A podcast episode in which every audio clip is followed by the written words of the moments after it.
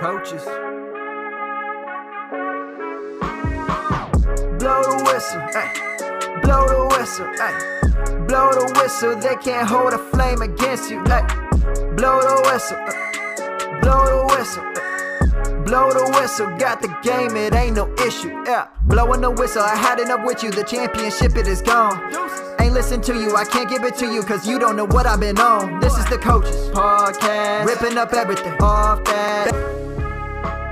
What is going on, everybody? Welcome into the Fantasy Coaches Podcast.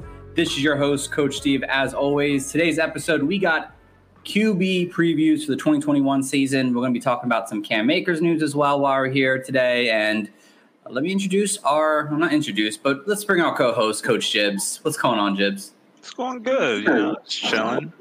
Um, sad to hear about this Cam Akers news. It kind of breaks my heart. I was highly thinking about him this year in my uh, redraft leagues. So now I got to fall back on a little strategy and just kind of do it all over again. Yeah, yeah. Well, it is what it is. It's like I said. I, I, I was telling people like the first injury of the football season is basically when the fantasy football starts because that's when all the ripple effects starts going through, and then soon enough, more injuries will happen, and hopefully, it's not to the guys that we all love. So uh, today's episode, we have a fantastic guest in today. Probably one of our first, I think, guests that we actually had on our show back in the the good old days, like over two and a half years ago now. Uh, and Dan Mader uh, from the MD Fantasy Football Show. I said his name right this time. I love You it. You did. You did good. You guys got it. It only took two Yeah, years. wow. It only took two years, but you got it. It's all good. Hey, I'm happy to be on. I'm glad you guys asked me to be back on. I always love being on your guys' show. Absolutely, man. It was like I said, we had to get you back on. I was on your show a couple weeks ago. That was a lot of fun. And now it's time to return the favor. And like I said, we got quarterback previews today. So uh, before we get started, Dan, just let everyone know kind of, you know, where they can find you on social media real quick.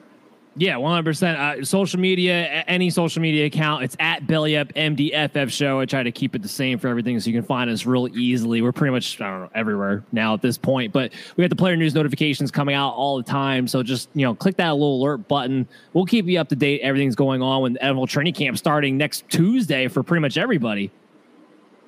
Yeah, no, uh, So I can't hyped. wait. The training camp's going to be great. It's going to be a good old time. So, uh, quickly through the news, real quick here. The, the easy stuff first we get out of the way with our Rhamondre Stevenson from the uh, New England Patriots is on the NFI list. Basically, an injury that occurred outside of the football world. Uh, so, didn't hear much about that, but we'll see what happens with that. Saquon Barkley. Amari Cooper both end up on the PUP list. Again, they do they can come off. It's not like they're stuck on there for the first six weeks of the season or anything. They could easily come off and buy next week, but just wanted to mention it. And of course, uh, you know, Deshaun Watson to possibly to the Eagles, 90% confirmed jibs, you know, who knows. Um, but we'll talk about Watson a little bit. But the biggest news, obviously, that broke a couple days ago, clearly to a lot of people, was Cam Akers suffering that torn Achilles injury, out for the season here now. And this leaves a whole many questions. So let's start with the first one. Obviously, his replacement, Darrell Henderson here. Uh, Dan, what is his outlook coming to this season now as the full time starter? Yeah, uh, it's RB two. It's a mid level RB two with honestly some upside. I mean, one thing that people have to take consideration of, and I talked a little bit about this uh, on my show actually because we're doing the team profiles. We just we just talked about the Rams, is that he was actually a more efficient runner and pass catcher than Cam Akers was last year on a per touch basis. The thing's going to be like, can he hold up to the workload that this current depth chart would say that he would get? Uh, that's going to be the only question you really get. But as long as he's on the field, RB2 is pretty much a safe floor when it comes to Darrell Henderson. And because his offense, I think, will be a lot better than it was last season because of Matthew Stafford, there is some upside that comes with a Henderson on top of that, especially if they don't wind up adding anybody. I think they might, but I have a lot of confidence in Darrell Henderson's ability in this offense. As well, so I, as do I as well because I have him every which way. Uh, Jibs, what about you? Oh, uh, obviously his stock definitely improves. Like he's going to be pushed up way up in the draft boards. He's probably like around six candidate, around five candidate, uh, around six candidate, most likely. So like I like the appeal for him. Obviously, the dance point, like the guy just has to stay healthy and be on the field. Be on the field and have availability. But other than that, you know, the Rams like offense is definitely friendly to running backs. They definitely like their running backs to produce when they're in the red zone. So I think it could be a good, great season for them. There's not really much like competition behind behind them besides uh basically a, a rookie and then like a undrafted a, a mediocre quality talent so they don't want to go out and get anybody so it kind of looks like it's his show and it's time for him to shine yeah, you guys make both great points there. And I can I was a big fan of Henderson even going into the season already here. Again, he was somebody who when Cam Akers was out, someone who performed to a almost RB1 standard for a good portion of the beginning of the season here. And now he's got the workload. The people behind him currently aren't a major threat. So he should see at least like we were talking before the podcast started, about 60% at least of the of the carries, or possibly more. So, I mean, if you have him right now, fantastic. If you're drafting him, I drafted him in the best ball yesterday at round six. Um, I wouldn't be surprised if he goes to round three by the time the season's, by the time end of August gets here. Might be too rich for my blood at that point, but I mean, he's a great value right now if you're drafting now, uh, ready for the season because he has that ceiling to put up that high end RB2 numbers in an offense that we assume is going to be great with Matthew Stafford now. Uh, well, let me ask you guys this real quick because I mean, really, the the range that he's probably going to prop up to is that mid level RB two range, I believe, by the end of August. So that probably puts him in that second round territory. Actually, he's going to be going around guys like like J.K. Dobbins, Clyde Edwards-Helaire, Chris Carson, Najee Harris, guys of that nature, Josh Jacobs. I mean, who are you? Is there anybody of that list that I just named that you're going to take him over? Are you taking all those guys over him? I would probably only take I I take all of them besides Josh Jacobs. Honestly, yeah, that's I like everyone still. Josh Jacobs is the only one that concerns me slightly uh, because his role and how that offense is going to work next year. But everyone else, I feel like they have their role and they're going to be the team's number one and see the most opportunity on that offense there. Yeah, I mean, I would agree with that because they all have RB one potential, and Darrell Henderson only does if he plays all 17 games. So I, I don't disagree with that, but that still puts him squarely in that back end of the second round as a safe value. I mean, I think I am going receiver. Honestly, if I have to choose between like Jacobs and Henderson, because like I don't think I can trust those guys, and I'd rather go with a safe play. To be honest with you. Again, like he has that potential, and I liked about him. That's why I grabbed him in a lot of places in, in my dynasty leagues. But again, there's still that concern that there's an injury. You know, he was hurt the first two years of his career. It's not like it's not out there. It's not impossible for him to happen this year. So it's possible that he gets injured and he doesn't perform to that level that you really want if you grab him that early in drafts. I'd rather wait a little bit. And if he falls, he falls. If not, then at that point, I'm okay not getting him. But if he stays in that five range, four five range, I think it's a good value there to have as your RB2 this season. It's going to be messed up in one week or two weeks' time. probably. And that's what we're going to talk about next, actually. Um, and, and this is probably more terms of dynasty right now because you're not really looking at these guys in redraft. But is there anyone out there that people might have not picked up already uh, that you guys might be interested in wanting to go grab right now, Dan? In dynasty? Yeah, in dynasty, yeah. In terms of the backup right now for the Rams. Uh, Xavier Jones, Jake Funk. Maybe. Yeah, no, because here's here's the thing: Xavier Jones and Jake Funk were both brought in to actually be special teams guys. They were not brought in with the purpose, the idea that they were going to have to be on the field and play backup. It's why I don't buy into this idea that we're going to go through all of training camp without the Rams adding a veteran running back of some sort. Maybe they go through the first week just to evaluate and see what they have in those two guys. But I don't buy for one second that come the second week of training camp somebody's not getting brought in at that point. Because again, these guys were brought in to play special teams. They were not actually brought in to be contributors in the backfield. Right, right. I mean, Jibs, I'll let you go before I go. But is there anyone there besides the people who might be there, Jibs? Do you see maybe you know guys like Le'Veon Bell, you know AP, Duke Johnson, one of those guys coming in onto the team there? Would that interest you to pick them out kind of now to see what happens? It would interest me, but like in Dynasty, I feel like Le'Veon Bell, for instance, will be like kind of just on like bench fodder for a team, and the guy is just gonna want like some some decent capital for him just because he's been holding him for so long. But um, if a veteran were to sign there, I still think it'll be Darrell Henderson's like job to go. But like they're just gonna provide like kind of like some spell spell duties for him, and obviously it won't be a headache, but basically be like maybe a smaller Malcolm Brown role like last year, if you want to say it that way. But that kind of also puts the value on Darrell Henderson because he basically has the show to himself. There's no Cam Akers. Malcolm Brown's gone. He's playing for your team, I think. So he is. I don't know.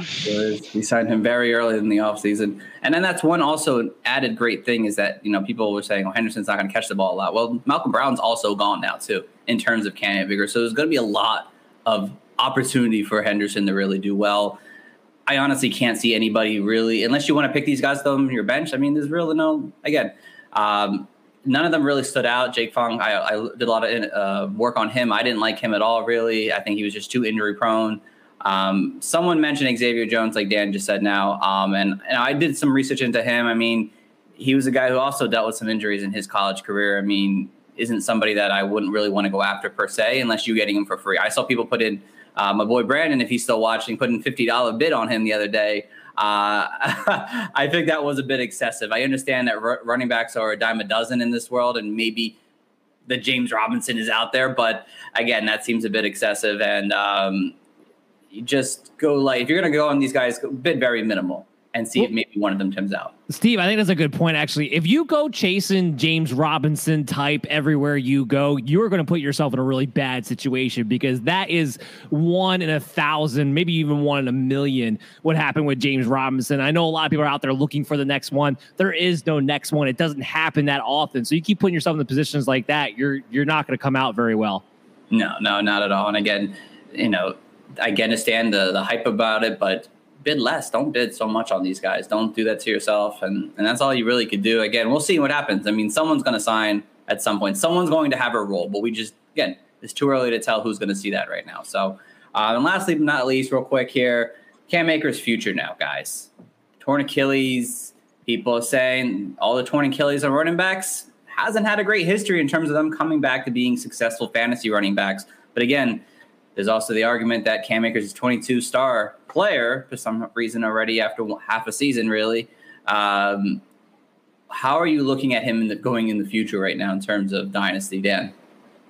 Is a lot of it's going to come down to Darrell Henderson and what he's able to do this year. People seem to keep forgetting that both Henderson and Cam Akers are second round running backs that were drafted. Cam Akers doesn't have the significant more draft capital than a Darrell Henderson does. So let's say Henderson plays 17 games. Let's say he's able to handle the workload. He's able to get the receptions, the carries. He's able to perform really well. Why then would you just automatically turn the reins over back to a Cam Akers next season? I don't know that you do.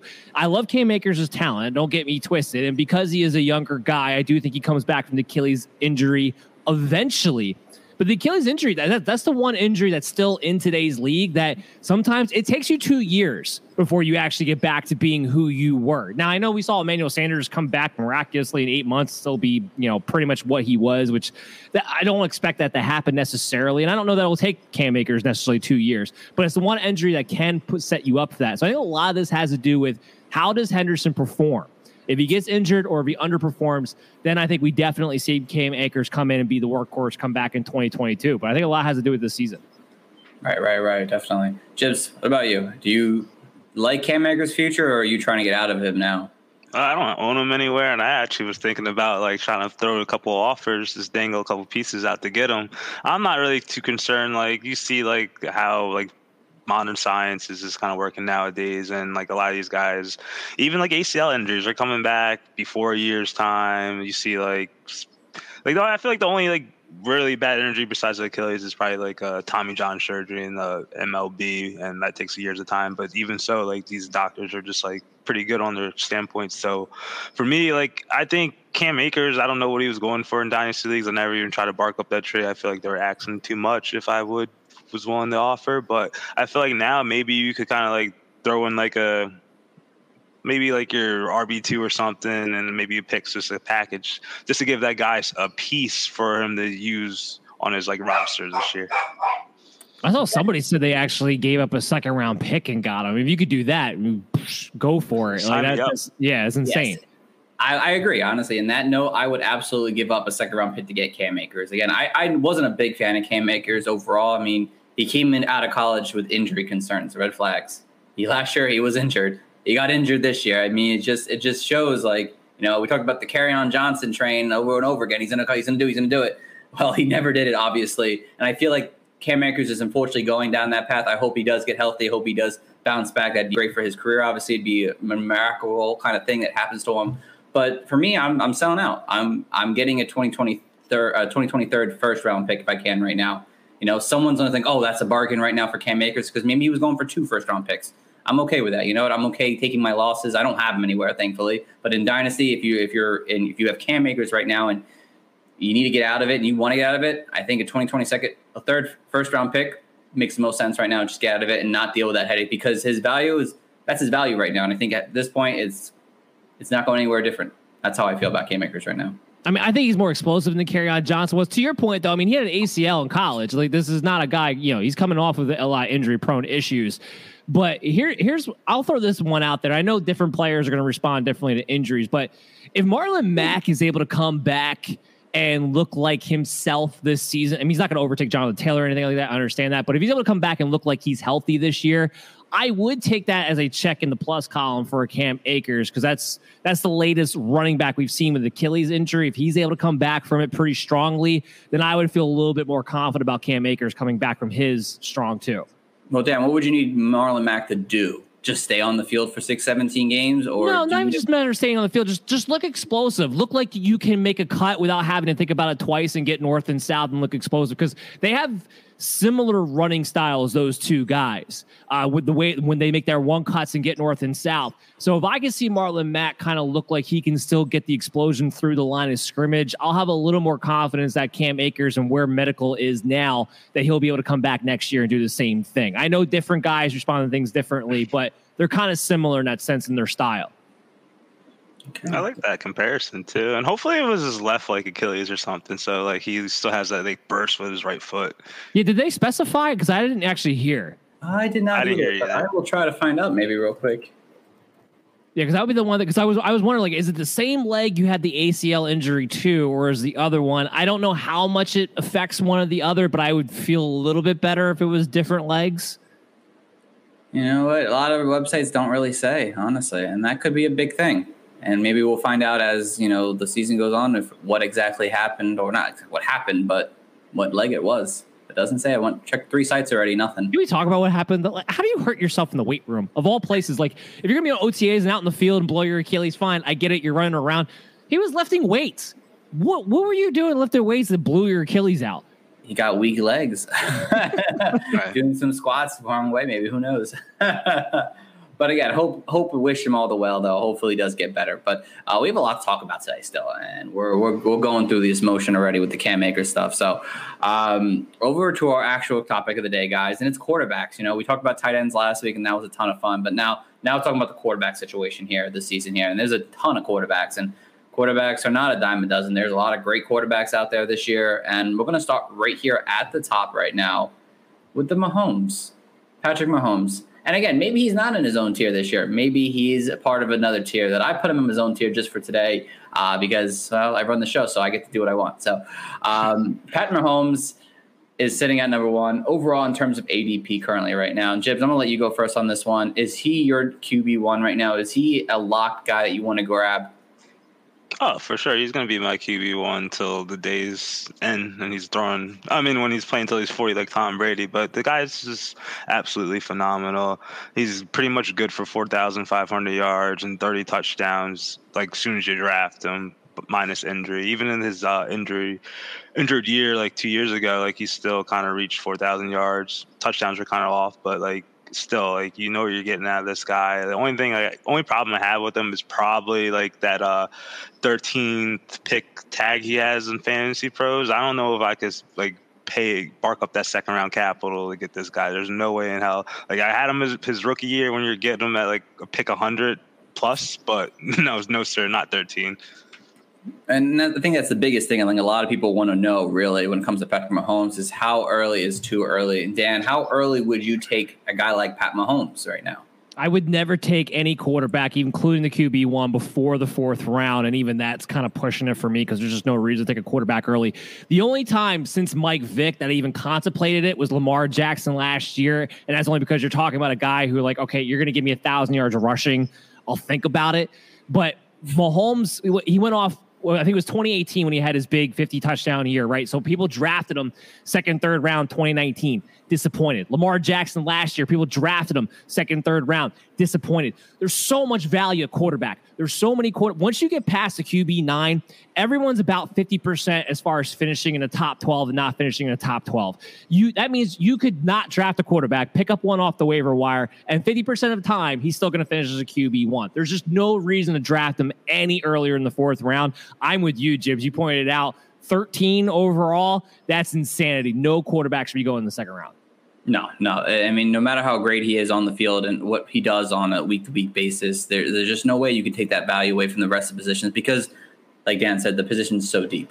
And again, for me, I, I would consider him in the end of the third round if, I, if that's the way I wanted to go with my draft. But again, I also like to take quarterbacks late as well. So it really up to your you know preference. But again, I'd advise not, just like everyone else has already said, don't take a quarterback that early because it just doesn't make sense no matter how great he is. He's going to have his down games anyway, and all quarterbacks have down games.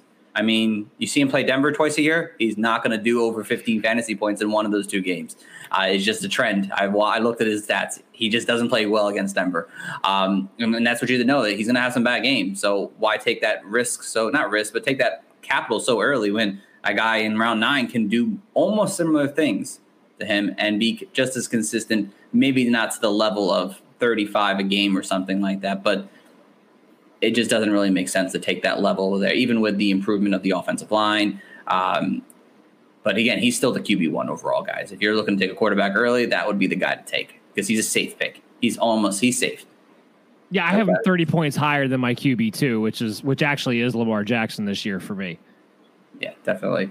Um, and again, in terms of Superflex, though, if you guys do play Superflex, he's he's obviously like close to number one or two yeah. overall. So just wanted to throw that out there. I know some people play Superflex in the redrafts nowadays, so he is like the top pick. So uh, going over to our next tier of quarterbacks here now, the true dual threat types here, and, and this list kind of consists of here. Um, Josh Allen, Kyler Murray, Lamar Jackson, and Dak Prescott in that order of in terms of how his ADP is currently right now. Is there someone in this group that you guys really don't like this early here? Um, and someone you really want to have in this early tier, uh, Dan? I mean, no, they're all the same to me, frankly. They all have the same type of upside. They all have the same downside, I guess you could argue.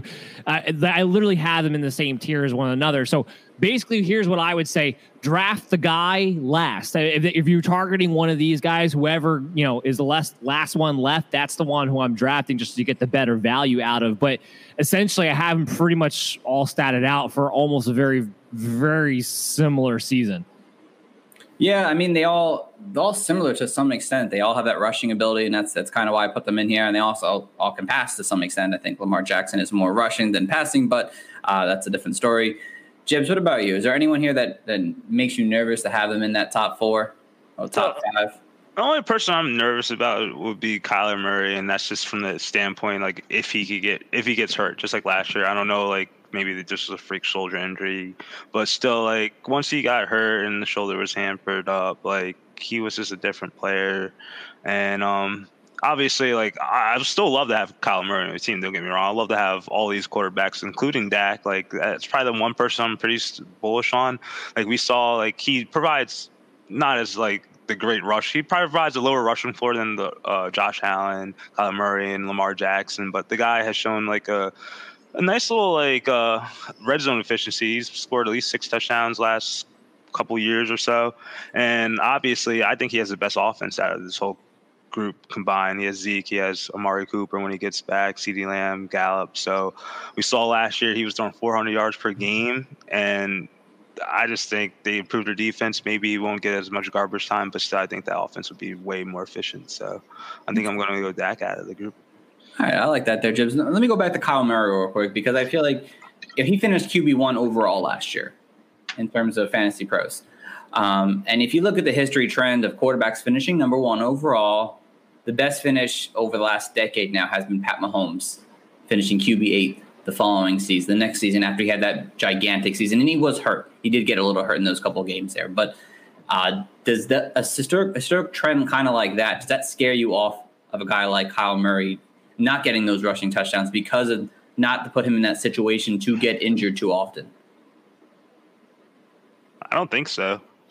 I still think they're gonna. Um, I think they'll get smarter with those usage. You kind of see like the, like the personnel they brought in, and um, they got what's the rookie? Rondale Moore. Rondale Moore. Rondale Moore. Obviously, they have James Conner, and they have AJ Green. I think they'll be more efficient in the red zone. I just don't think they'll use Kyler as much as in the red zone. I think that's why they brought James Conner in. So I think they're kind of just saving their um their asses and try to get a playoff berth late round later in the year.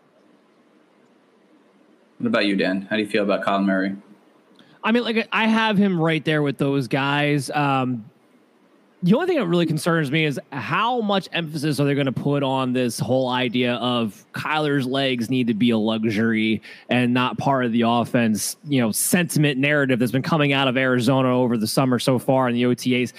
I don't buy into it because ultimately what happens is this.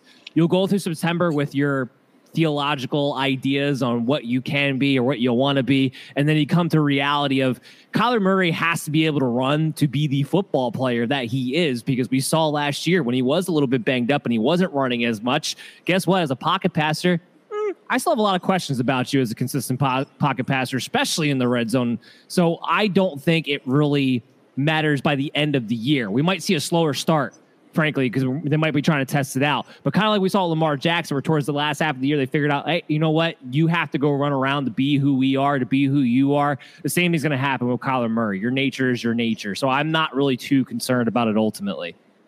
Okay, okay. I, I love the take there. Um, again, yeah, he's a top five quarterback, guys. It, it really makes that much sense there. I mean, I'm a little lower on him. I think I have him at QB four, four or five right now, honestly. Um, and, and, it's just the fact. Why do you that, hate Kyler Murray? you know what? I I'm concerned about the way this offense runs with him consistently enough.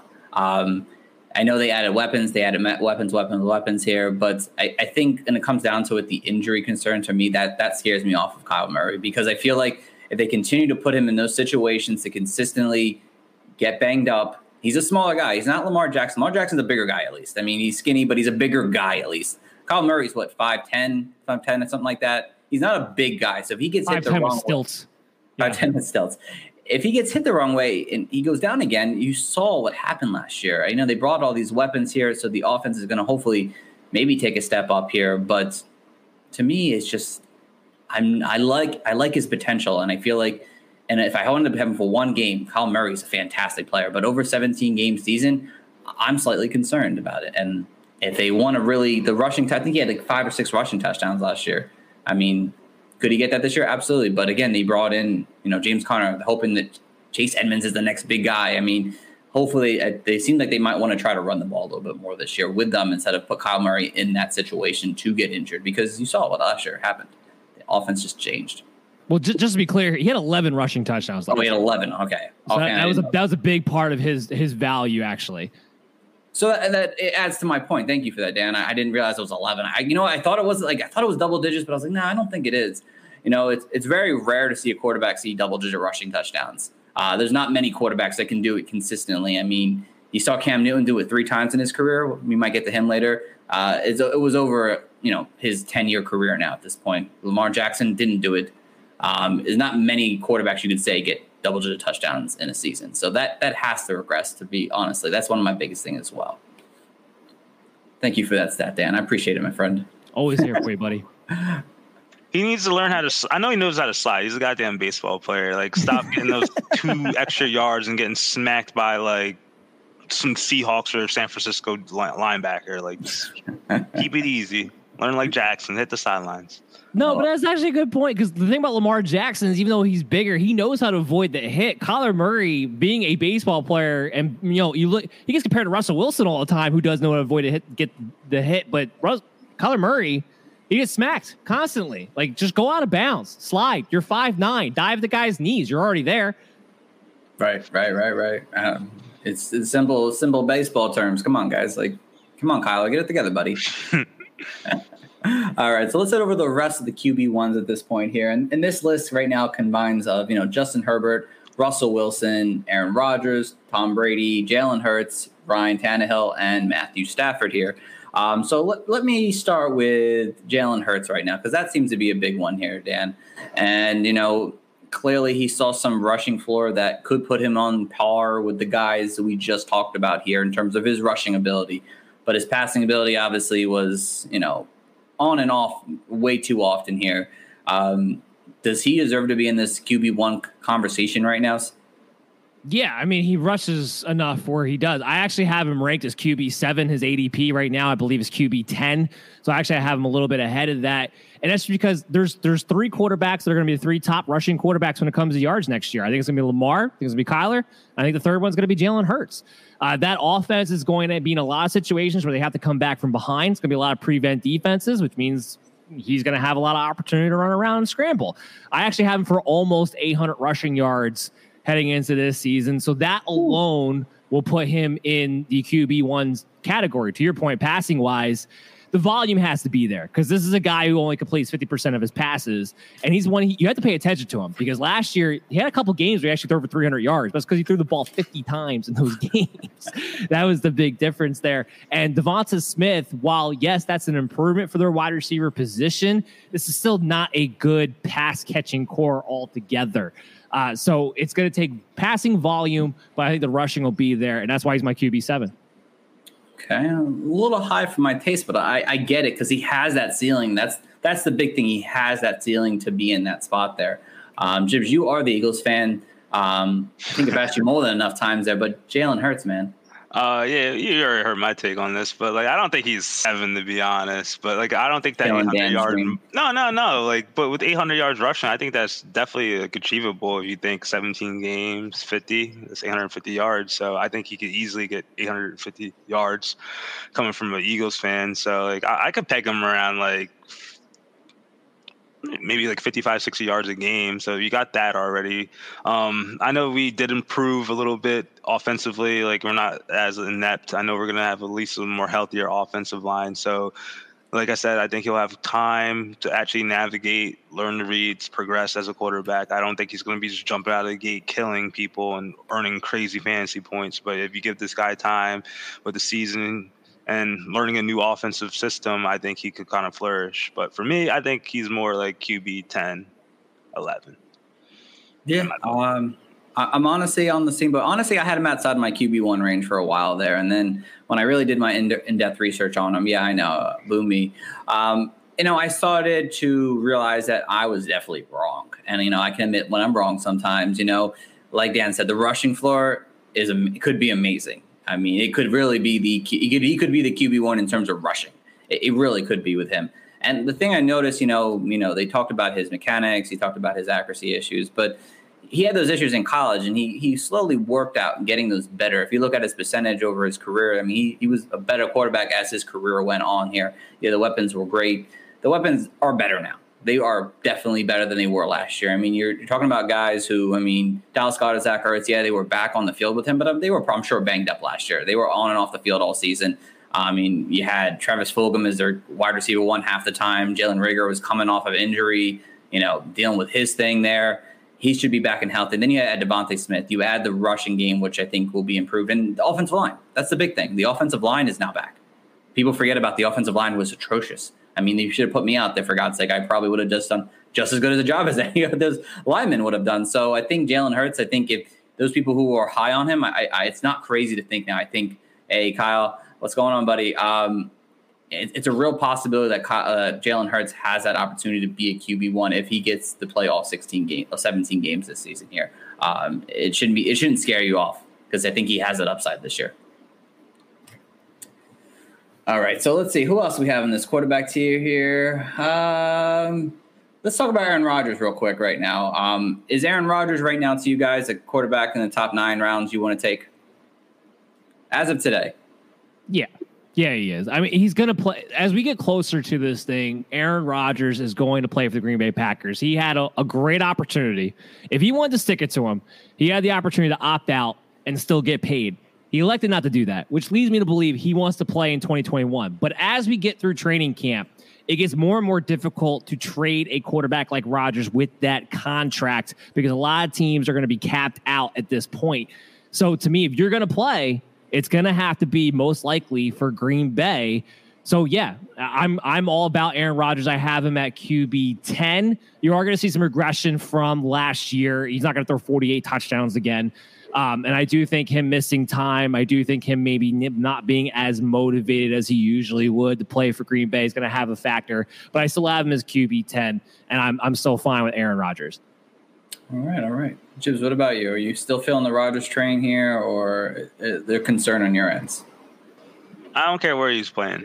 If he's playing for Green Bay, he's playing for San Francisco, he's playing for Denver. I know that man's gonna ball, so he's worth that goddamn. I guess like before round nine pick, in my opinion. Like he was he was a cheap discounted quarterback last year, and he got an MVP, and he was basically pretty much like a fantasy MVP in my estimation. So I think the guy still has some talent around him. I think he'll still I think he'll still have talent around him. I still think that he still has the um, capability to be a very good quarterback no matter where he is. Yeah, um, I'm on the same page as you guys. I mean, I'm willing to draft him the first nine rounds. Absolutely. I mean, I, think he comes back to Green Bay this year. I, I don't think he goes somewhere else, which I'd obviously be, it would be great.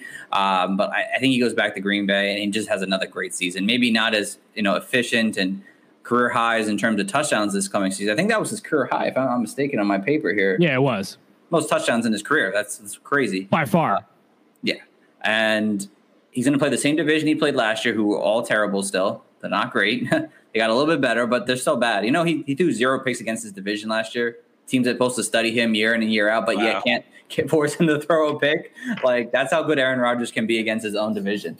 Um, so uh, if he's in the first nine rounds and he's sitting there, I'm taking him as my QB one. round six later, seven later, absolutely. Uh, let's see one more player from this division here. I want to mention here, and I want to talk about Matthew Stafford because I think we've talked about Ryan Tannehill more than enough here. And Matthew Stafford obviously goes from the Lions to the Rams with Sean McVay and a really good offense here now, and obviously Darrell Henderson as his running back here. So, um, are you guys buying into his hype right now that he is going to be a great quarterback this year because of this offense and because he's in this Sean McVay offense and Jared Goff was able to do something decent? Matthew Stafford should be do something great. Dan. I mean, I have him as QB 13. To quantify that, I it's literally like a half a point difference between him and the QB 12. So I have him borderline QB one in, in, in that instance. Um, I think from an NFL standpoint, you're going to see a drastic improvement in the Rams offense in general, having Matthew Stafford. From a fantasy standpoint, you're still talking about a guy he would have to throw 4,800 yards or more with 35 touchdowns or more to really be significantly more improved as far as fantasy goes. I have him for about 4,700 yards and 31 touchdowns over a 17 game season, which I think is pretty fair for him going into his first year in Sean McVay's system.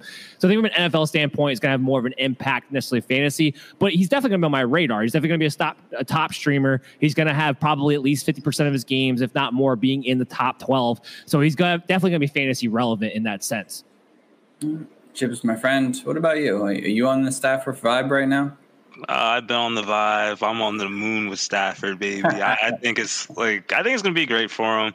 Like just to make like I don't want to like beat like the a dead horse, but I just think Matthew Stafford improves that um, Rams offense we've seen last year. Jared Goff just looking competent at times, just turning the ball over. I think some of those um, drives and the turnovers could be more uh, scoring off scoring for him. So like I think he has a more a better chance to get more touchdowns there. Obviously, we've seen that he could throw 4,000, 5,000 yards. I think we've seen Jared Goff throw 4,000 yards two times with the um, the Rams. So like, I think it's a ballpark shot that he could get be a very good quarterback. I have him at QB ten, but um, like Dan said, like it's all about the touchdowns, and that's what's gonna make or break his season because he does he's not gonna run, so he has to make the points up there. I will say this real quickly though. Robert Woods, I actually have him statted out to be my wide receiver 10 because of Matthew Stafford's arrival. So that that's where I think a big impact comes in. Yeah, no, definitely. Matthew Stafford brings that that more downfield presence that Jared Goff just, just didn't present last year or was not trustworthy of presenting last year. And Matthew Stafford has it now, I think. And again, I, I, was kind of like, yeah, I have him as QB, I think 12 right now in my rankings too, right now. And, you know, he's going to be great. But I think even, I think even more now, I think you're going to get possibly even more touchdowns because of Cam Akers going down. Henderson is great. Um, but again, there's no one else back there besides Henderson. You know, they, they were a team that liked to run the ball in the red zone a lot more. I think that changes a little bit with Stafford and now without Cam Akers on the field here. And I think Stafford has a chance to really get to that 40 mark possibly this season because why run the ball with Henderson when you have Matthew Stafford? You you went and got traded for him at this point. There's no Cam Akers now. Throw the ball. You have Cooper Kupp, You have Rob Woods. You have uh, Van Jefferson. You have well, not Deshaun. You have DeSean Jackson for like two games, and then um, you know you have Tyler Higbee. I mean, you have an all-star there that he probably hasn't had in a, a, quite a long time, to be honest. Here, so I like him, and I think he might be moving up my boards a little bit in the near future here. Um, he should be a solid quarterback, just solid. He may not be that top seven guy that he could have been at some point in his career, but right, he's a solid guy, like that, right at that QB one range right now. All right, so let's over to the next tier, the top tier court, the top tier of QB twos here now, and and this list here kind of combines a bunch of different people here, and the people I put in this list here were Joe Burrow, Trevor Lawrence, Matt Ryan, Baker Mayfield. And again, this is our ADP. This isn't per se my rankings, but this is just the way ADP falls here because we're splitting up Deshaun Watson in the next pick here. So these next four here, um, again, they're all somewhat of a consistent floor plays. I think you could say about all three of these, four of these guys. Maybe Joe Burrow is a difference here, but uh, let's talk about Joe Burrow to start off this list here. You know, obviously last year, first former overall pick um, the O line is is still not there, but he's got the weapons that no, almost maybe no one else has here. Um, Jibs, uh, I'll start with you on this one. Are you in on Joe Burrow this season here, or you know, does the O line and his you know injury scare you off from him this season? Um, I just don't want to get a quarterback in this range, but like I don't think Joe Burrow. I think Joe Burrow's probably the best I would I could do out of the group. Like I like I love the offense. He still has a superstar running back to kind of deal with. Like you can see with like Falcons, like Matt Ryan, like I have some a little bit of concerns for him. I know Ridley's going to be like the truth for wide receivers, but I just don't think he's going to be like a guy who's going to get like 400 yards a game. I think with Burrow, with the defense and the offensive line woes, I think there's going to be more shots for him to have an opportunity. We saw the sheer amount of pass attempts that they let the guy have his first year, and I don't think um, even with the Ja'Marr Chase edition. This is more firepower to the offense, and I think they're going to still let the reins go on the kids. So I think he's definitely has the most uh, the higher ceiling out of the group. I think. I mean, he definitely. I think we can all agree on that. but, uh, Dan, what about you? Are you are you okay getting a guy like Joe Burrow as your QB one this season? I mean, he's my QB fifteen. I don't think you have to draft him either. So he's going to be one of my top end streamers for sure. There I actually do have a gap, a large gap between him and then QB 16. So that's kind of like my cutoff point as far as like streaming quarterbacks you want to have throughout the year. The weapons are there. I still got to see him be 100% healthy. I mean, it blows my mind. This guy, remember, it was week 11 when he went down. Like it wasn't beginning of the season. It was more than the halfway point when he blew every ligament you could possibly blow in that knee. So it just kind of blows my mind. He's really to be active for week one, but the weapons are there. He's to have to throw the ball a ton because Cincinnati's defense is absolutely horrendous. I'm more interested in Joe Burrow in 2022, you know, when Zac Taylor gets fired and Joe Brady becomes the head coach. So that's more what I'm interested in. But I, I do think he's going to be a valid streamer throughout the season. Yeah, I'm, I'm kind of on the same page with you. I, I wouldn't want him as my QB one. There's just you know the O line, the risk factor in that, like you said, the injury. There's a lot of there's a lot of risk involved with Joe Burrow. Again, he has that ceiling. Jibs mentioned that that's great here. He's got the weapons around him, but again, he struggled under pressure last year. I mean, there's nothing going to change on that O line. They didn't really bring anyone that would really make me say, "Oh, the O line got that much better." It's going to be still. A Thank you for saying O-line. that, by the way. You're welcome. You're welcome. Um, there's nothing there. I mean, in terms of that situation there, I, I, don't think you can draft him as your QB one. I mean, if you can draft him as your QB two, great. Let's see if he can actually pan out for the season. But it's just too much risk this there. I mean, him, him, being that high again. There's players I'd rather take over him that we'll talk about in the second half here that I, I, would be more comfortable with in terms of their situation than Joe Burrow right now because of what's going on with that line and his injury right now. So, um, let's see who else is in this tier. We're going to talk about Uh, who do we got here? Uh, Trevor Lawrence. Any faith in Trevor Lawrence to have a Justin Herbert like season and be a top 10 quarterback? Uh, yeah, because I actually have him ranked at QB nine, just where Justin Herbert finished actually last year to begin with. Uh, look, I don't know what we're gonna have at Urban Meyer. I'm with everybody else. Of I, this guy might just be a total head case. I don't. I have no idea. But here's what I do know: Jacksonville's defense is horrible. Trevor Lawrence can throw the ball down the field, and he has the weapons to get the ball down the field too. I like the combination of DJ Chark, Marvin Jones, Laviska Shenault, having Travis Etienne come out of the backfield, who he has familiarity with to begin with. Uh, so I do think this is a team that throws the ball at least 600 plus times in a 17 game season.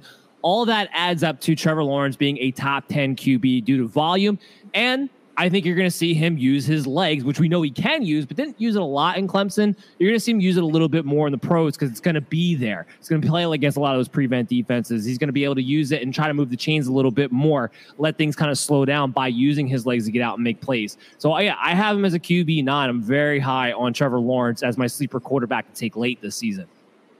You know, actually convinced me a little bit on Trevor Lawrence right now. I like it. I like it. Jibs, uh, do, you believe, do you believe in the kid?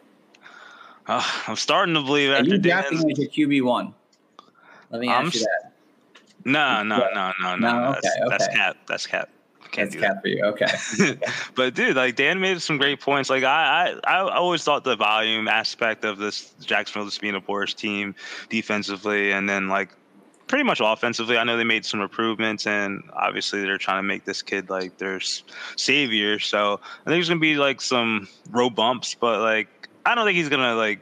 I think Justin Herbert got the the the record. I don't think he's gonna break it, but like he has every shot to. Like they're gonna throw this kid into the deep end as soon as they get him started for a game, and he's just gonna take it there from there. But uh, I don't know where I have him ranked. I don't think it's near the top twelve, but he could. He definitely could crack it, in my opinion. I'm actually gonna look. Yeah, I think I might need to move up Trevor Lawrence a little bit there after what Dan had to say there. I really did like that. But again, um, I wouldn't draft him before round 10 still. I don't think I pick him as my QB1 either. But again, he has that potential, that ceiling. Uh, I'd love to pair him up with a guy like maybe Stafford or Matt Ryan and, and have that veteran presence there and see if, if, you know, the kid can do it and get to that next level there because he doesn't have the same situation as Burrow. You know, we kind of said the same thing. Well, they have the weapons, they have the weapons. Well, you know, Trevor Lawrence's line is definitely a little bit better. That's for sure there and he's not coming off a major injury either. So he had some off-season surgery, but again, it's not something major that's going to stop him from having this success. He's a full go for training camp, uh, per reports. So he should be someone definitely on your radar that you want to take a shot on because again, if not, you know, whatever, you, you, you dump him back on the waivers. You know, there's plenty of quarterbacks out there, but he's definitely someone that I think can, like Dan said, flirt with that QB one potential. I think overall. So I definitely don't hate Trevor Lawrence. So.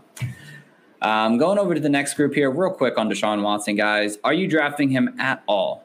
We don't really know what's going on with his situation. So it is so much in limbos right now. We kind of started talking about this before the podcast, but is there any chance you want to just draft him on your team as your QB two? Because I don't think anyone would take him as their QB one, obviously, because we have no idea what's happening. But what point? What's the highest you would point you would take him in, in any redraft right now?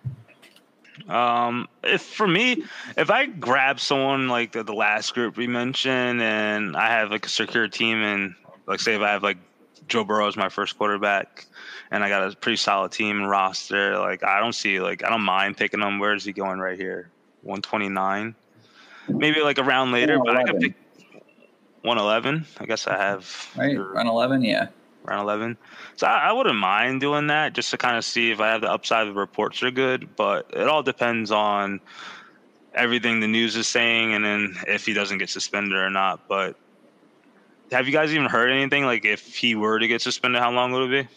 The the the consensus seems to be if they put him on the uh, the commissioner's exempt list right away, it seems to be eight games is what they're eyeing for. Love it. Love it. That is. Uh, oh, I love it. Love it, love it, love I it. I mean, personally, I have Tyrod Taylor statted out for 17 games. I don't have Deshaun Watson playing a lick this season, uh, even though I think it would be in his best interest to do so if he has the ability to do so. But there's so much up in the air that I don't think you can count on Watson playing this year. And right now, where where he's going and drafts like stuff like that, he's QB 17 uh, in ADP. You don't have to draft him if you're in a normal 12 man, you know, half point PPR league to begin with. So I don't think you have to make that decision, at least not right now. Anyway, we we should. The way this is setting up, from what I understand, we should have some kind of knowledge come the third week of August, at least one way or another, as far as his eligibility to be able to play this season. Now, whether he decides that he still just wants to stick it to Houston and not play at all, or decides it's best for his career to actually get back on the field when he's ability to do so, that still might be up in the air. But as far as what his suspension is going to be, his ability, we we should have some idea from the NFL come the third week of August. That, from what I understand, as of right now. All right. yeah. I mean, guys, I mean, like I said, I've been taking him everywhere in Dynasty right now at a value because he's going as a value in Dynasty right now, which I'm all about because he's going to play again. Like me and Dan mentioned, like before the show, he's going to play again this year. Not this year, maybe, maybe not, but he's going to play in the NFL again. There's no way he's not going to play in the NFL. I, I just don't see that happening, especially with everything's been going on like all the players nowadays, especially as a young star in this league. I just don't see him just disappearing from the league. Just, it seems unlikely, unfortunately. Um, well, it sounds like he's going to settle in his court case, and if he settles in his court case, he's not going to see jail time. If he doesn't see jail time, he's going to play in the NFL again. Right. It's, exactly. it's, literally as simple as that. Right, and he's probably going to do that. He's he's smart to know that his lawyer to know to get that to get that situation so he can play in the NFL one day again. Um, but again, I, I, probably wouldn't touch him in redraft. I just I just let someone else deal with that. Let someone else have that. Ooh, Sean Watson's going to play again this year. Like okay, you can have it. Whatever. I'll I'll go with my direction. Jibs, you can have him for sure. And Dynasty though, if you if you're still doing your if you're doing startups right now, and he's going around seven or eight right now in a superflex startup, give me him all day because I'll sit. I'll, I'll I'll wait the year because you know what, he's gonna he's a top three quarterback in this league when he's on the field. Simple as that. That's how I feel about Sean Watson. Going zero QB this year, boys. Better watch out. Zero QB approach. I love it. All right. So let's go to the QB2 range now here. The low end QB2, the bottom half of the QB2s here. And this range basically, you know, you have Kirk Cousins, you have Justin Fields, you have Carson Wentz, Big Ben, Tua, Trey Lance, and Ryan Fitzpatrick kind of rounding us out here. Um, and let's go to Tua here because Tua obviously is a big controversy player right now, especially is that you know, he's a top five former pick, you know, but he's super low right now, and he played mediocre last year at best here. But Dan, uh, do you have any faith in Tua to kind of rebound uh, this coming season with the additions that they have? Yeah, I mean, I haven't statted out a QB fourteen, uh, QB eighteen, excuse me. Um, but I do think he's somebody you're going to be able to stream throughout the year. I like that the sentiment from the Dolphins all offseason has been we want to get more aggressive with him. I like the fact you bring in Will Fuller. I like the fact that you draft Jaylen Waddle. I like that DeVante Parker is still there. I also kind of like the fact for his sake that they didn't bring in anybody to pair up necessarily with the Myles Gaskin, which leads me to believe you're still going to be a pass first team. Tua is accurate. Tua can read defenses. Tua is a polished quarterback people are not giving him the benefit of doubt. I don't know why. The guy had a crazy accident. I mean, that hip injury would have knocked out most people's careers. The fact that he's able to come back, he was able to come back and play his rookie year, I think is a miracle in and of itself. And then when he came back, they asked him not to lose the game because you had a good defense, you were in a good position. They didn't ask him to win it his last stretch, he, he he started three games. He went out for a game, came back on that last end stretch. From weeks 14 to 17, he was QB 14 with Lynn Bowden as his number one wide receiver. So yeah, I believe in Tua Tagovailoa with the weapons that he has in front of him to be able to be a better quarterback. God, Dan, you might be my new best friend now. Sorry, Jibs. See you later. but uh, no, I mean, uh, could not disagree with your points there. But Jibs, uh, I'll, I'll turn it over to you, my friend. How do you feel about Tua? We're not friends. I hate Tua. no, but like like I always say, like I watched a lot of Dolphins games last year, and it was uh, it was clearly evident that Dan said, like they didn't want him to lose a game, and there's like some games where he had the reins on him, he had like low passing volume and all that, and it's definitely a circumstance with like the injuries they dealt with, Preston Williams going down, DeVante Parker just being like just a one man army out there for most weeks, and then basically a bunch of other wide receivers getting hurt, but they bolstered that uh, receiving core, and I, I think he could take that next step, like. They have a lot of speed on that um, offense now, and I think that can kind of ease up his like kind of passing lane. So I, I, think he'll just be more eager to pass when there's more separation instead of like throwing in closed uh, tight windows. But other than that, like like I'm kind of hesitant on Gaskins this year. I just don't know if I'm a believer, but to that point, like I know Tua is definitely gonna be a more cognitive piece in that offense because they need to know what they got out of him. Because maybe, hey, Deshaun Watson could go on the Dolphins. You never know. Oh God, that'd be interesting. I, I love Tua though, but uh, yeah, I mean, I think Dan said everything I was gonna say. I mean, you know, for the most part, I, I like him as a guy that you could get in your last pick of your draft and hold on to and see what happens. Um, and you don't even have to because honestly, the first two weeks are pretty tough. I mean, it will tell you real quickly how Tua's season's gonna go early on at least. I mean, it could change as the schedule gets a little easier, but again, you might not even have to draft him. I mean, people are to drop him probably after week two when the Dolphins lose the Bills, unfortunately, probably. And at that point, you could pick them up and throw them on your bench, and the schedule does get easier. So um, the chance that this team gets going after week two, that's kind of how I see it right now with the Dolphins. But again, Tua has a ton of potential. Uh, you know, there are so many knocks on him that he can't throw the deep ball downfield. He did decent in college with it. He did it.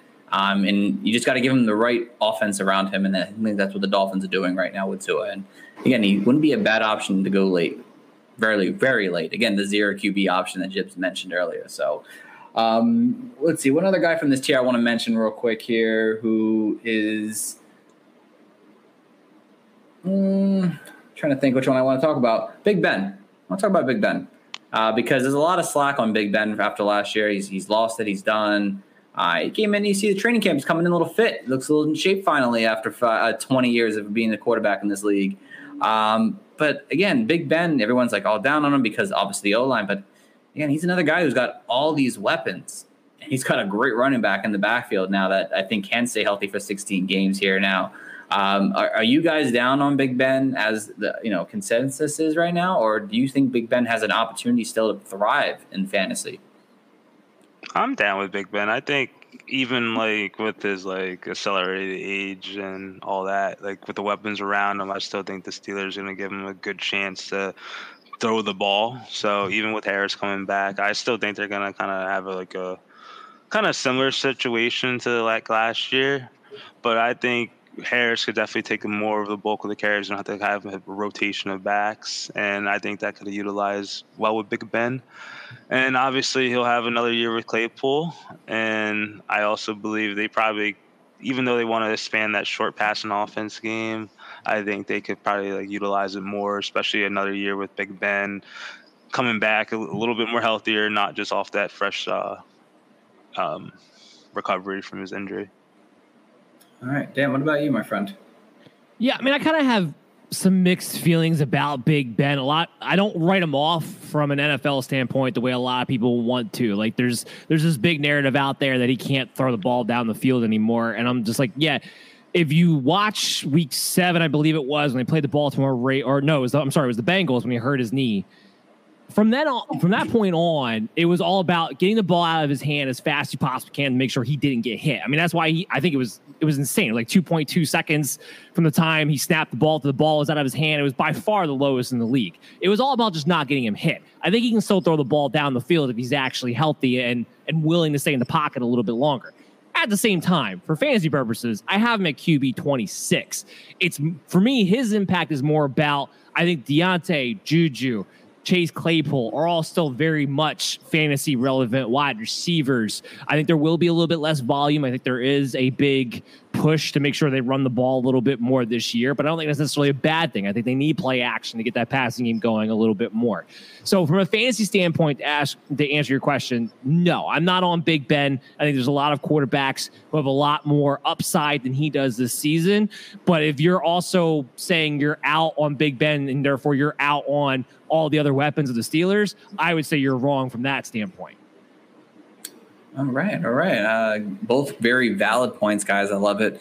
Uh, I, am still a little high on Big Ben. I think I have him at QB 19 right now. And, and, with me, again, his efficiency was definitely down last year overall. Everything he was doing, his deep ball was poor. I mean, again, like Dan said, their offense was to get it out quickly. And again, Matt Canada is the new OC now. He's gonna do similar things this coming season. I think he was the OC last. No, they brought him. He's the new OC he was now. Quarterback coach. He was the quarterback, the quarterback coach. coach. So he has a similar set to what they're gonna do this year. And I think it's gonna be again get the ball out quick, get the ball out quick. And I just think the way this offense, I think, will be built this year is to get the ball out quick. Like we mentioned, like three or four times now. They have the weapons to do that with, though. Get Devontae, Diontae Johnson the ball in his hand. As long as he catch it, he's gonna do something with the ball. Juju, he's gonna do something with the ball. You have Chase Claypool the ball at the one yard line. He can go 99 yards if he has to. I mean, he has that ability to him. And again, you bring in Pat Freiermuth. I think that's going to help the offensive line that, again, is kind of weak right now. We'll see what happens with it. Um, again, you have Pat Freiermuth. You have Eric Ebron on the outside. They can do short things. You have uh, Najee Harris, who will play 16 games, 17 games this season. You didn't have James Conner for a whole 16 games. You had Benny Snell. Benny Snell's not really a catching pass back. Uh, he doesn't does, doesn't do that kind of ta- he doesn't have that kind of talent to really do anything there. So you didn't have that safety net last year. You have that with Najee Harris. You can do. You saw him, I think, today on Twitter uh, doing handstands on the field. I mean, the kid's athletic as can be, and I think you give him the ball in short yardage, he's going to do something with it. So I still like Big Ben as a guy I could take with my last pick, like Tua. Um, and again, different situations here, and see what happens. I mean, take a st- solid guy and take Big Ben, and if Big Ben can have that great season, great. If he doesn't, you throw him off because he's a 38, 39 year old quarterback at this point. But I think he has an opportunity still, another year off his major shoulder injury to his throwing shoulder, to do something still, even at his age currently right now. Yeah, I remember. That's why I'm big on Najee Harris too, because Matt Canada was the offensive coordinator for Alabama a few years ago. So uh, uh that's a big thing there too. Yes, I love that. That was a great, uh, great uh, information there. Did not know that. So great information there, Dan, as always. Uh, and let's finish it up with the QB, the bottom of the barrel here at this point. Um, and, and, this tier now includes Derek Carr. When I first did this, Derek Carr was in the last tier. Now he's in the, this tier now. Uh, Daniel Jones, uh, Cam Newton, Zach Wilson, uh, Taysom Hill, obviously, Jared Goff, Jameis Winston, Sam Darnold, Jimmy Garoppolo, Mac Jones, the Denver quarterbacks. Is there anyone out of this tier here on this bottom people that you would want to take a shot on because they have that potential to maybe be a high end QB two, maybe into that range there. Scary. Like Jameis Winston, if he gets a starting job, I mean, Cam Newton, if he plays 16 games, I mean. Well, I was waiting to see, I was waiting to see what Jibs was going to say. I have I'm planting my flag on this, and I plan on dying on this hill. I'm gonna go. I can't go with Daniel Jones. I'm I'm gonna go with Sam Darnold. I don't know why. I think he has some appeal with that offense. I think uh, Matt LaFleur, eh, not Matt LaFleur. Um, Joe, Mr. Is it Brady, right? I don't know. Joe Brady. Joe Brady. Joe. Brady. Yeah. I think Joe Brady has a idea in mind. Like uh, we saw what Teddy Bridgewater already could do there. Like it was modest numbers, so it's not gonna like kill him. I think Sam just hasn't had like this chance in New York, so I think Sam could be as a competent as Ted, Teddy Bridgewater was, and I think he may can do better just being younger and more um, spry. So I'm gonna go Sam Darnold out of these guys. Okay, Sammy D. Dan, what do we got you? I'm going to die on this hill, and I plan on catching a lot of flack, and I plan on arguing this all August. I got Jameis Winston as my QB 12, starting with the Saints. I don't know why people forget that Winston's a good fantasy quarterback. I don't know why people think the Saints offense implodes because Drew Brees is gone. He has Drew Brees hasn't been that good for the past two years, guys, and still Alvin Kamara, Michael Thomas were phenomenal. Jameis Winston, the year he threw 30 interceptions that everybody loves to bring up, he still 30. finishes QB three, QB three that season. so I don't care. He has the weapons. He has Sean Payton. He's been in this offense for a year. I don't need him to adjust. Jameis Winston's my QB 12. He's a low end QB for me. It's why I don't plan on drafting quarterbacks because I plan on, on picking up Jameis Winston after the draft is over and shoving it up everybody's butt. Well, Are you very uh, bullish that Jameis Winston is going to be the starting quarterback? One hundred percent. It doesn't take much of a brain surgeon to figure out that this offense is better with Jameis Winston at the quarterback position than Taysom Hill. Oof. Taysom Hill's turning over. And you don't have any worries about like them just sharing load or just saying like Sean Payton, James, Jameis Winston drives down the field and then Sean Payton's like, oh, Tay- Taysom Hill, come on, brother, just go in the red zone. I mean, not anymore than he did last season. He, he still did that with Drew Brees last year about 5% of the time. I don't think that's going to jump up to what, 10? I mean, even if it mm-hmm. did that, you're still looking at 30 touchdowns for Jameis Winston. So no, I, I'm not really concerned. He'll have his packages, but it won't be enough to take away from it. That's something that gets emphasized a little more than what actually happens in the reality on the field. Okay, okay. I like that a lot there. Um, I'll, I'll, go with someone else. Obviously, I don't want to keep the same people here, but uh, to me, I, I, like Cam Newton still. Scam. Scam. I love Scam still. I think again, last pick undrafted. I mean, you talk about rushing floors. Cam Newton ran 12 touchdowns last year. I mean, he ran for 500 yards almost. I mean, and an offense that was so bad. I mean, their number one player on offense outside of Cam was Jakobi Meyers. I mean, I mean, come on. I mean, maybe he could be still that still, but I mean, you have Damien Harris hopefully back for 16 games. You have the two tight end duo. That's going to put a big impact. I mean, there were no there was not a single tight end in sight last year on that Patriots team. I mean, you bring in again Nelson Agholor is no superstar or anything like that, but he's a servable wide receiver. Kendrick Bourne's a servable wide receiver. You give him enough weapons and and Bill Belichick's offense, Josh McDaniels' offense, whatever, to do something more this year. And again, this is his first year outside of Carolina had COVID at some point. We all know that could be effective to some people in this in, in this world right now. Again, the rushing floor. You talk about all these quarterbacks with the rushing floor, rushing floor.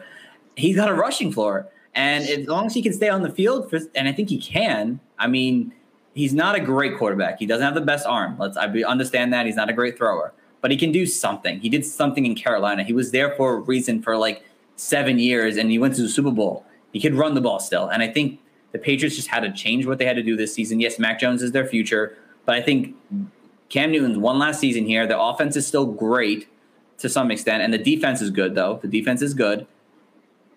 Cam Newton's going to be the starter for 16 games at least. He's going to be the starter this year. I don't think Mac Jones plays. I think Mac Jones sits, and Dan's looking up in the sky right now. Cam Newton, I think if you get him on the late pick, I think he can put up good fantasy numbers. And again, this is late pick. This is around 16. This is around 17. This is undrafted and scoop him up after the draft. Cam Newton has an opportunity to be. He may not be a QB one. I, I can expect that, but a, a mid-range QB two that you're getting for basically pennies on the dollar right now. That that's how I feel about Cam Newton. He frustrates the living hell out of me. It'd be like zero fantasy points in the third quarter, and then he ends up with twenty to finish the game. It's yeah. a roller. That's a roller coaster beyond roller coaster. But you can't like um, you can basically get him like you said, like at the end, and then if it doesn't work out, he gets hurt. Uh, flip him for the next Sam Darnold. Flip him for James Winston if he's on the wire. Shit. And if you need one, go get Teddy Bridgewater. He's probably going to be starting for the Broncos if nothing changes. So. Hope so. That's for Jerry Jeudy's sake. Dan, you want to comment? So you aren't I mean, rolling eyes there. I have Cam at QB 16, so I'm not far off from you as far as him being a mid-level QB too. The problem is, is that I can't expect him to play 16 games because he hasn't been healthy enough to play 16 games in a long, long time. So that that's kind of what, yeah, and now you got 17 games. So that's kind of the issue for me. And here's my concern with that: he gets hurt, Mac Jones comes in. Is it a guarantee they go back to Cam? So that would be the kind of the thing with there. But I don't think you have to draft Cam. Again, I think we're 15 games last year. He did. He did, year. and he that was because of COVID. Did he play 15. He, he did play 15, 15 last year, and that was a miracle. Uh, but th- that's where that's where I just kind of get a little bit hesitant on. But again, I don't think you're going to have to draft Cam Newton. So I think it's it's not really a matter for your draft. It's going to be you're going to pick him up. You're going to hope he falls into the end zone twice. I don't think that really changes as far as what his fantasy value actually is. And and yeah, as long as they keep using him as the goal line back, which I, if he's a starting quarterback, I think they will, then he's going to be a mid level QB two with some streaming opportunities. Right, ex- exactly. And I, and I, think you also have to, have to look at the defense as well. That missed so many key factors who opted out because of COVID. I, I, think this defense is built nice. We remember, two years ago they were like the number one scoring defense or fantasy defense just two years ago. They're bringing a lot of key factors back, and they're going to give Cam an opportunity, I think, to see more red zone opportunities. You know, they're going to see more of the ball on the opponent side of the field, and that, that's also what I think appeals to me as well. That they're going to see more opportunity on, on offense than they did last year. Steve, would you call Week 16 five completions, 34 yards, four carries, 24 yards a, a game? That ain't a game. There's a there's a, I don't want to. He got count. benched in the second half of that game. I think for uh, who the hell was that guy there? Jarrett Stidham. Jarrett Stidham, yeah. Oh, again, again, it, it, it's again. I'm not telling you to draft him outside of round 16, but I'm saying that he has an opportunity to be where Dan has him right now, QB 16, and it's very easy and it's very it's a very obvious thing that could happen. Again, maybe it doesn't, maybe it doesn't. Again, you're getting him at pennies on the dollar. But again, there's an opportunity for him with his rushing floor and a better look offense now for him to be more successful than he was last year.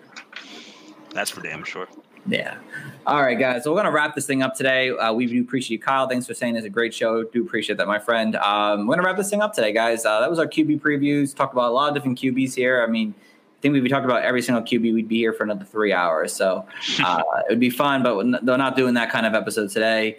Um, Dan, you've been a great guest as always, my friend. It's always fun getting you on because you have such great insight on every single player I think possible. So uh, we do thank you for joining in today.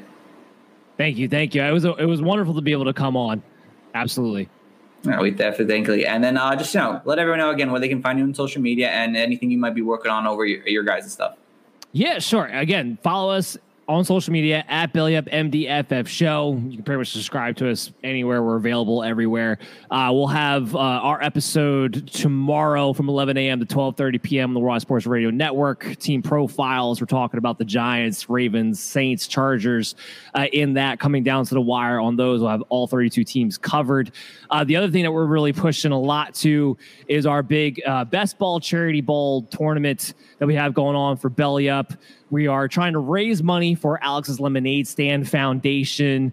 Uh, again, the fight against childhood cancer. So it's, it's for a great cause. You can sign up if you go to bellyupfantasysports.com. You'll see the Belly Up Bowl tab. Just hit that, sign up on the form. We'll get you going. We still have some spots available, but we expect it to be a really mega tournament this year. Uh, and we're, we're really trying to push that cause. So make, make sure you guys sign up for that. And it's best ball. So once you draft, you don't have to worry about it. I know there's a lot of guys in a lot of leagues, but not a lot of maintenance when it comes to best ball. So that's one of the things that appeals to us about it. Absolutely. Yeah, I'm I'm in there. So come draft against me, guys. Um, take your guys' money. Um, just kidding. Uh, but yeah, no, definitely go check that out, guys. Go sign up. Charity is always a fun. It's always a great cause, and again, it's fantasy football. So again, it's it, and it's best ball. So it's just you know you, you donate and you have fun with the draft, and then you just see what happens at the end of the season. You got to worry about it. So uh, again, Dan, we appreciate you for jumping on, and uh, guys, as always uh, go check out our website, www.thefantasycoaches.com. We got a lot of cool things going on up there right now. I got a couple great articles going on out right now. Um, you know, we just did a uh, wide receiver sleeper article. You know, we have a uh, year two wide receiver uh, projections and, and, analysis on that. Boy, boy, Tyler. And of course, you know, we do our own charity league here at the Fantasy Coaches as well. Uh, the secret play, you know, where we have about two leagues almost full here now. Uh, Dan is in it, so we appreciate that. Dan, thank you so much. Jibs is going to be one of the guys in there infiltrating the Secret Play League uh, this year. So, um, again, it's a fun charity. We're doing it for Humane Society here. It's only five dollars to sign up for if you guys can. Um, it's, going to a really great cause, and it's just a lot of fun. It's a redraft league. It's, it's a lot of fun. We're to have two divisions. If we get more, maybe we'll do three or four. We'll see what happens. But uh, go sign up at our website at www.thefantasycoaches. And if you guys want to give us a follow on Twitter, that's over at Coaches Fantasy. If you want to hit up me or Jibs personally, uh, you can see me at Coach Stephen P. Hot take Concho. So give us a follow, guys. Reach out to us, all three of us here. Ask us fantasy questions. That's why we do this. We love fantasy, and and we'll see you until next time, guys. So have a good one. The bag is not far fetched. We got a couple of Clark Kents. I've been feeling super duper. How the heck they know the future? Come with me, don't be a loser. Grass is green like Cooper Scoopers. Clueless analysts don't do the half of this. In fact, I'm backing this by asking if y'all remember that tough act interacting. Shh, like boom, running like zoom. The highest and mightiest entered the room. High off the knowledge, I'm feeling the fumes. All players covered this nuts as legumes. Opponents are doomed, and these are the facts. I keep it 100 like I'm running track. And listen up, Jack, I'ma head back. Back to the blowing that, blowing that, blowing that, go.